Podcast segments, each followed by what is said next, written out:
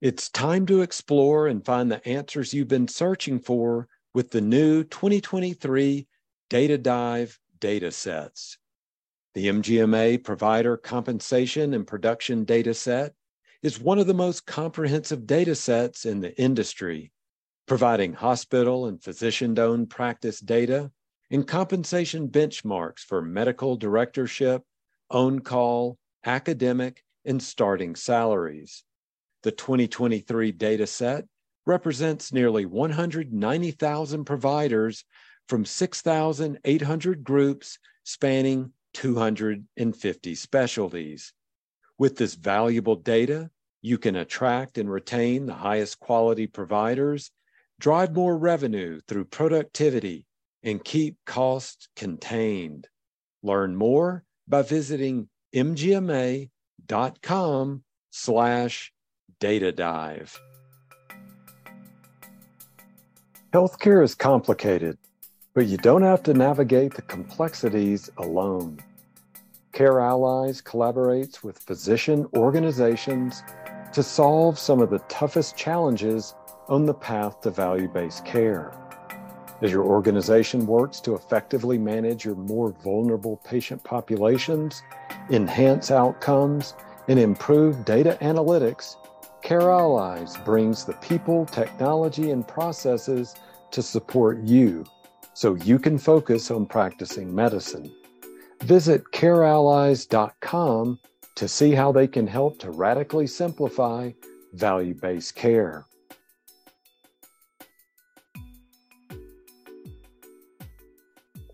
Well, hi, everyone. I'm Daniel Williams, Senior Editor and host of the MGMA Podcast Network.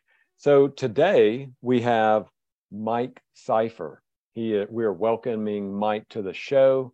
Mike is CEO of Hailey Sault, um, and he's here today to talk about human human centered design, AI, and how brand performance helps shape health systems.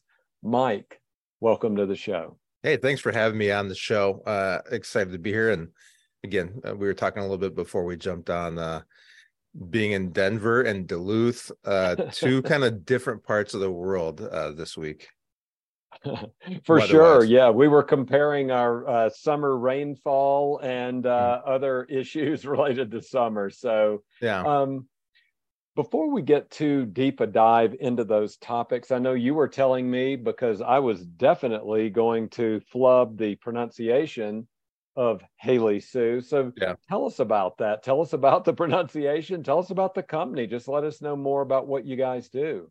Yeah, well, thanks for asking. Uh, Hailey Sault is a, a, marketing firm that's been through a couple of different iterations and really started as a uh, uh, one of northern Minnesota's best ad agencies in the early 70s, and then um, evolved in the early 2000s to focus on healthcare marketing as a way to leap out of our regional market. So, you know, in, at that time, we had maybe the best tourism client, the best bank clients, you know, the best regional clients and we started collecting a couple different hospital and healthcare clients and we'd worked with uh, a really well-known advisor david baker out of nashville tennessee who who suggested that if we really wanted to broaden outside of our market we take that that specialization and that was our path to getting out of the northern minnesota market because at his advice like what were we going to do? Be more strategic or more creative you know as a selling proposition to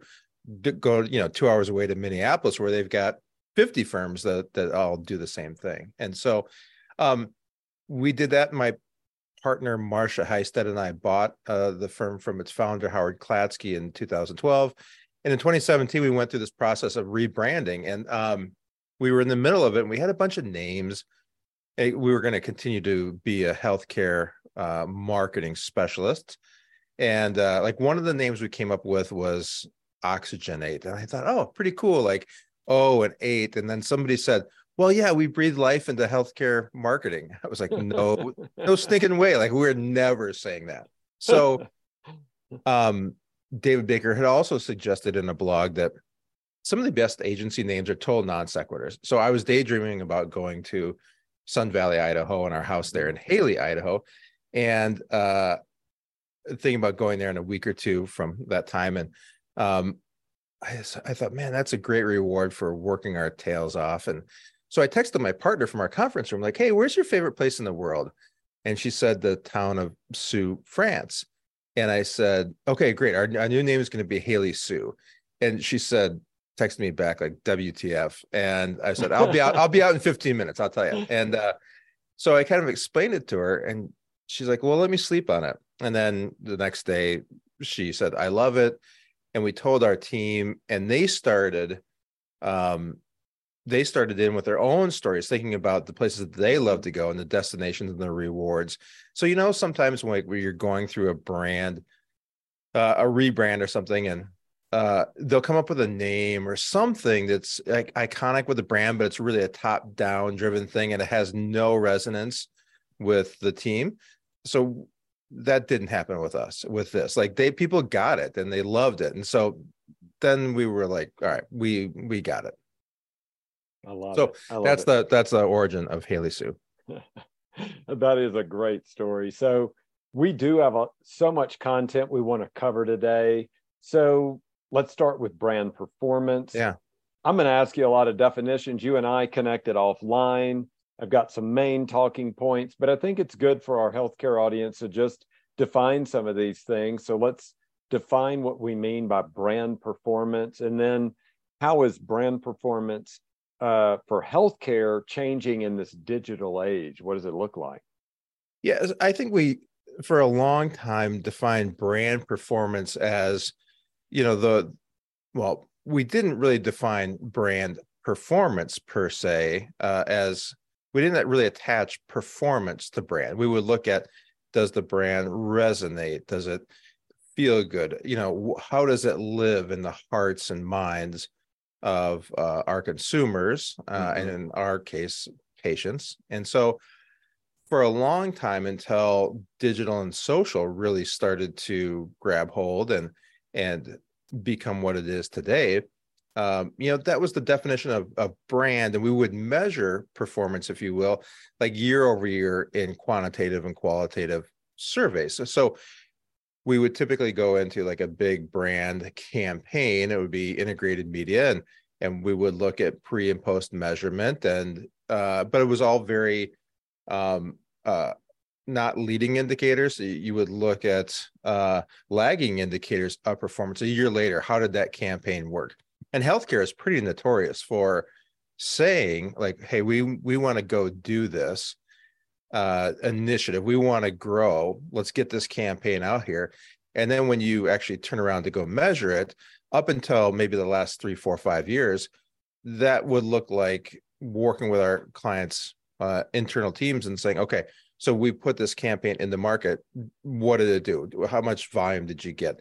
And a lot of times it was hard to get that information back. And so today, brand performance really looks like the growth of engagement and activation of patients that you can measure and quantify across digital uh, platforms. So when we think about our brands today, it's really not enough to say, "Hey, they uh, this feels really good," or that that logo or that design is amazing. Those are those are important elements, but mm-hmm.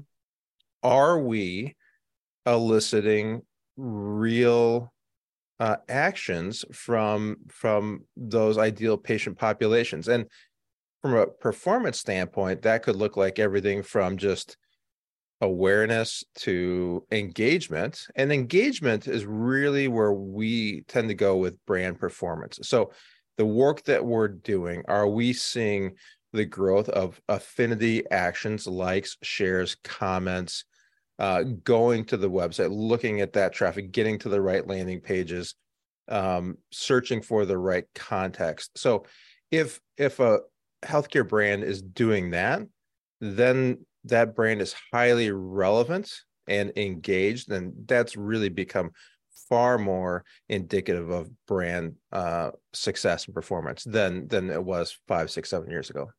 Okay, and then specifically to healthcare, then what does it look like there? Um, yeah, how have you interacted with practices, hospitals, health systems, and the like?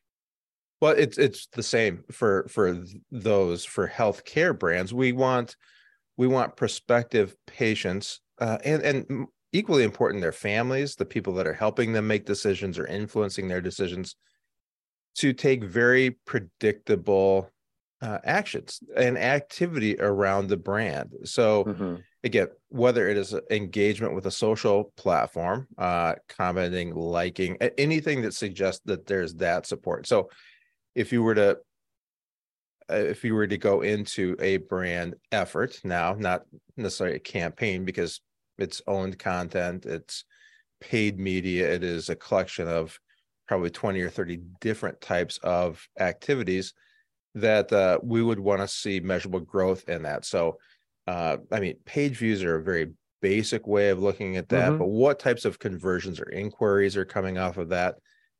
Getting a little bit more difficult with HIPAA regulations and the lack of ability to really put cookies on pages and track mm-hmm. things. But uh, we're working through that. And so, but that's what we really want to see, even for healthcare, which is probably, again, with HIPAA, been one of the most difficult categories to to track this kind of performance. Mm-hmm. But uh, but we are doing it and uh, adapting to the new the new rules of of uh, digital healthcare. Okay, great. Well, the next topic, is we're going to bounce around here on a lot sure. of uh, branding and marketing issues here, and a lot of them I will need again a definition for yeah. me and maybe many of our listeners as well. So the next topic area is human-centered design. I know what all those words mean, but. Put bunched together, not so sure. So let's just define that. What is human-centered design? Great question. And there's a couple I mean, depending on who you read, there's a couple different answers, but basically, it's a way to solve complex issues that puts people at the center uh, uh, of that overall process. It lets us create products or services, um, or in our case, different marketing strategies that are tailored to those needs. And really, one of the hallmarks is that it it focuses on deliverables like personas, patient journeys, um, we do a lot of usability testing within this process so that it becomes a very iterative uh, process that that ultimately just puts the patient right at the center of this. So we start by creating a sense of empathy for understanding of the the challenge or the issue and and the person on the other side of that for whom we are trying to solve um, in healthcare, all, there are, there's a lot of uh, typical behavior where we're focused on, hey, we've got this Da Vinci robot. We need to tell the world we've got robots. You know, we've mm-hmm. got robotic surgery, and so you can have a, a quicker, less painful surgery that's easier to heal from. But oftentimes, you know, the task is, hey, let everybody know we got Da Vinci, the mm-hmm. the latest mm-hmm. version.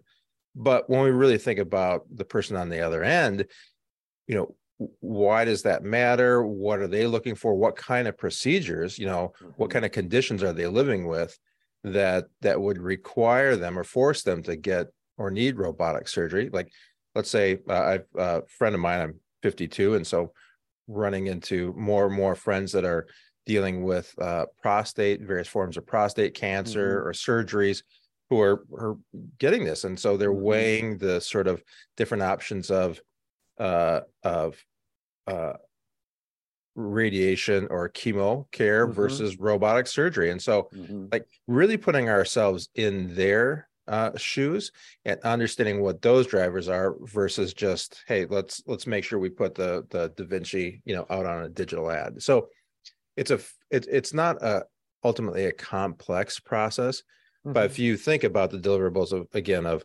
understanding the problem, uh, creating things like personas, patient journeys, uh, that sort of user experience design on your own platforms, content that resonates with them, and and testing that content and prototyping it up until the point that you've got a high degree of confidence that that that is going to be very effective uh, and, and, meet that person where they are along their journey. Mm-hmm. Like those are the the fundamental principles of human centered design when it comes to uh, digital marketing. Okay. Fantastic. Um, let's go on to that next topic then. Um, And this is one that uh, it needs no introduction. Um, we're going to be looking at AI. Mm-hmm. Uh, and I really want to look at it through the lens of I know that it's it's made a lot of news lately with ChatGPT and other uh, interfaces there i've certainly used it asked yeah. a lot of questions gotten yeah. i'm a movie buff i've asked all kinds of movie questions to see what i should be watching next or going sure. back through the classics but um, a lot of people i've got a, a daughter who's in college and uh, you know there's that question well is are you doing the papers or is chat yeah, gpt right. and then there are other people worried about jobs you know is is this ai technology going to take my job? Um, you can touch on those kind of things but really what we want to talk about is how can healthcare marketers use ai to drive organiza- organizational goals like brand performance patient engagement patient acquisition. You know how do you use ai as a tool? You know not as an adversary but as a tool to do your job better and to uh, create better outcomes for those patients and those practices. Uh really really timely. And i think if if you're going to be successful we've got to realize that on either side of ChatGPT there are people. So mm-hmm. i i'm on the side that wants to create uh, uh content or strategies or however we're, we're going to use that. But on the other end is somebody that like is living a real life right? Mm-hmm. and so i think kind of to answer your question like we have to use think of that as, as still a tool.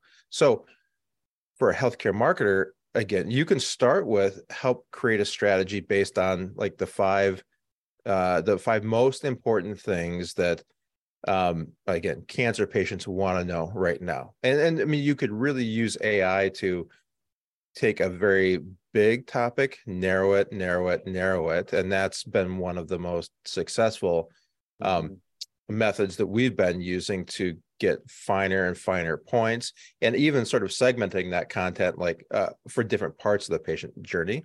Um but then i think when people think about that risk like is it going to take our jobs not if we realize that getting like a human voice out of AI is mm-hmm. kind of tough right now, at least out of the the written content. So you get a great basis for it, like the syntax and the the, right. the detail, but it still takes somebody to humanize it and connect with that person on the other side, like to put in the right context to frankly just tweak the language to make mm-hmm. sure that it doesn't seem AI generated. Right. Um, and, and it's obviously moving into design, uh, into uh, Adobe's platforms, and so um, that's maybe a little bit more fast moving, and we might think about creating some efficiencies. So for our teams, the way we've thought about AI, and we're suggesting to our clients is there's it may make some tasks shorter so we can if if you wanted to go out and do a search campaign for instance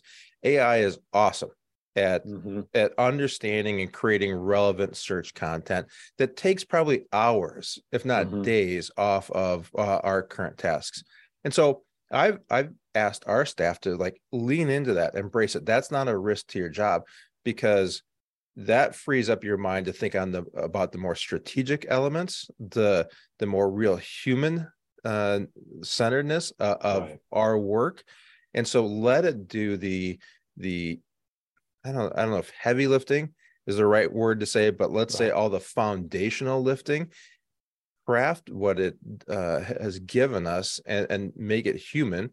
And and let's move on to the next thing. And and it's a time saver. And it's obviously a lot more than that but in our early days of using it i'm suggesting that we embrace it for that tool that it is and recognize that it, it really takes a human to connect with that person on the other side okay now you gave us the good side so i will yeah. tell you because it sounds like you're yeah. really integrated in there um, are there concerns at all? I mean, if you read the news and everything, there's oh my gosh, the machines are taking over tomorrow or whatever. But mm-hmm. uh, um, where are your concerns with you and your team? Are you right now just chugging along and feel really good about AI technology? And um, are are there concerns like for a a practice because there is a lot of, as you were mentioning, uh, there are HIPAA laws in place. There are Mhm. things to be concerned about there. Is there anything to be concerned about right now or in the future?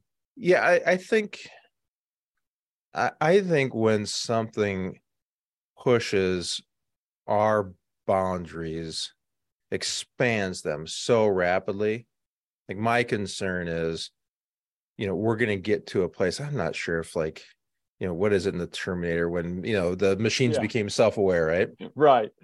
I think we've actually passed that time that they predicted that was going to happen. Yeah. Um, but that that's just my concern that there's gonna be a, this moment where we're like, uh, we didn't think that was gonna happen, and that we can't we can't claw it back. But but right now, I think that again, we should push to embrace it, to use it within its natural parameters. Um, Mhm. I don't think it takes the place of our human passion, intellect, um, uh, our inclinations, tho- those human characteristics. And so for ourselves, we're we're really positioning to be human centered. And and so if there are others that are, are like, hey, we're we're all AI, we're all in all AI, we've put our chips in, that's great for some categories. But when you've got to think about that person on the other end who's trying to get the best potential care for whatever they're going through, uh, and now as the with the rise of mental health uh, and behavioral health crises across America, like that's a whole nother dimension beyond just physical care. Like we really need to understand what people are going through and being able to to act on that. So, for instance, I don't think AI could have solved the challenge that we had for uh, the Emily program, a national eating disorder organization uh, with whom we've worked for uh, five years. And when we first started the, the work with them, they were their messaging was really focused on food related issues. And as we worked with them and and developed personas and really talked with the people going through this who had sought their help, we realized a couple really uh, significant things. One, they were generally living with this condition for up to seven years. So Mhm. um, I, I've got this behavioral mental health issue, and in this case, it's it's uh, issues with body image, with food, with you know everything that's associated with that, and but they were living with it for seven years. So Mhm. um they needed to take this first like courage step like to open the door and that was going to be a period of time as well that would occur like there would be that small journey to get care once they sort of acknowledged that they needed care. And then the nuances of that like most uh the most relevant content uh, at the time um was delivered or taken in by them uh, by people in need of this, like from one in the morning to four in the morning. So they're up at night, like dealing with this. So I, I don't think those are things that AI can solve. So again, when we are human centered, when we are thinking and and actively working to understand what people are going through, then I think we can use things like AI as the tool to connect, if that makes sense. It really does. It Yeah. really does. Thank you so much for Yeah. sharing that. Um, as we wind down, are there either any final thoughts or are there any resources that you'd like to point our listeners to who might want to know more about branding their practice? Any tools, anything out there that you can share with us? And I'll be able to uh, provide any direct links or other attachments there in the episode show notes. Yeah, thanks for asking. Uh, I, our recommendation is always just again we, we've used the word a lot. Just be human. Mhm. Uh, so start with that, and if you put yourself in the mind of uh, of the people that you know for your practice is serving, then then whatever it is you're doing from a content generation um, or marketing or branding initiative, like you're gonna have a head start when you start to think about them first. Um, Mhm. that uh that measurement of that and that sort of process will always lead you down the right path versus just one uh we have a tendency as marketers uh, on our for our our own selves included i mean i'm talking about hailey sault Mhm. To think about okay I, have got to tell the the market this. I just i just need to get this out. And right. you know next week i need to i know i get need to get something out so i'm just going to say this. And so uh, if we start by always and sometimes we ask our clients just put these personas like up on a wall. And so when you're producing some content written visual like are you meeting that person where they are? So uh, if you were going to start with anything for your practice i would suggest uh, look at personas uh, mm-hmm. understand mm-hmm. like how to, how to define the the marketing profile of the person that you really want to connect with uh, think about their journeys and then how you are using your own organic platforms to do that you can find a lot of this on uh, our blog at haileysault.com um, we've written uh, this year uh, three or four blogs just about this human-centered approach to all this that i think answers a lot of these same questions Okay, that is great. And just everybody, I will put those links uh, in the episode show notes. But just so you know, it's H A I L E Y. And then Sault is spelled S A U L T. You might go out there and not get the connection you want if you just type in uh, phonetically how that sounded. So, Mike, thanks so much for joining us today and sharing these insights with us. Thanks, Daniel. Uh, great to talk with you today. And uh, hopefully that uh, gave uh, your listeners some good insight into brand performance. I think it really did. So that is going to do it for this episode of MGMA's Insights podcast. Thanks again to Mike Seyfer. He's CEO of Hailey Sault. Also, as a reminder, if you did register for MGMA's Summit Digital event, which we held uh, June 6th through the 8th, just wanted to remind you that those sessions are available to you through July 10th you can access them for the first time, or you can return to a topic even if you already attended it. So go to mgma.com events, or the best way to get there would be to check your email that MGMA sent you out, uh, sent out to you uh, for registration. You click through, it'll take you right to those things. So thanks, thanks everyone for being a loyal listener to the MGMA Podcast Network. Talk to you again soon.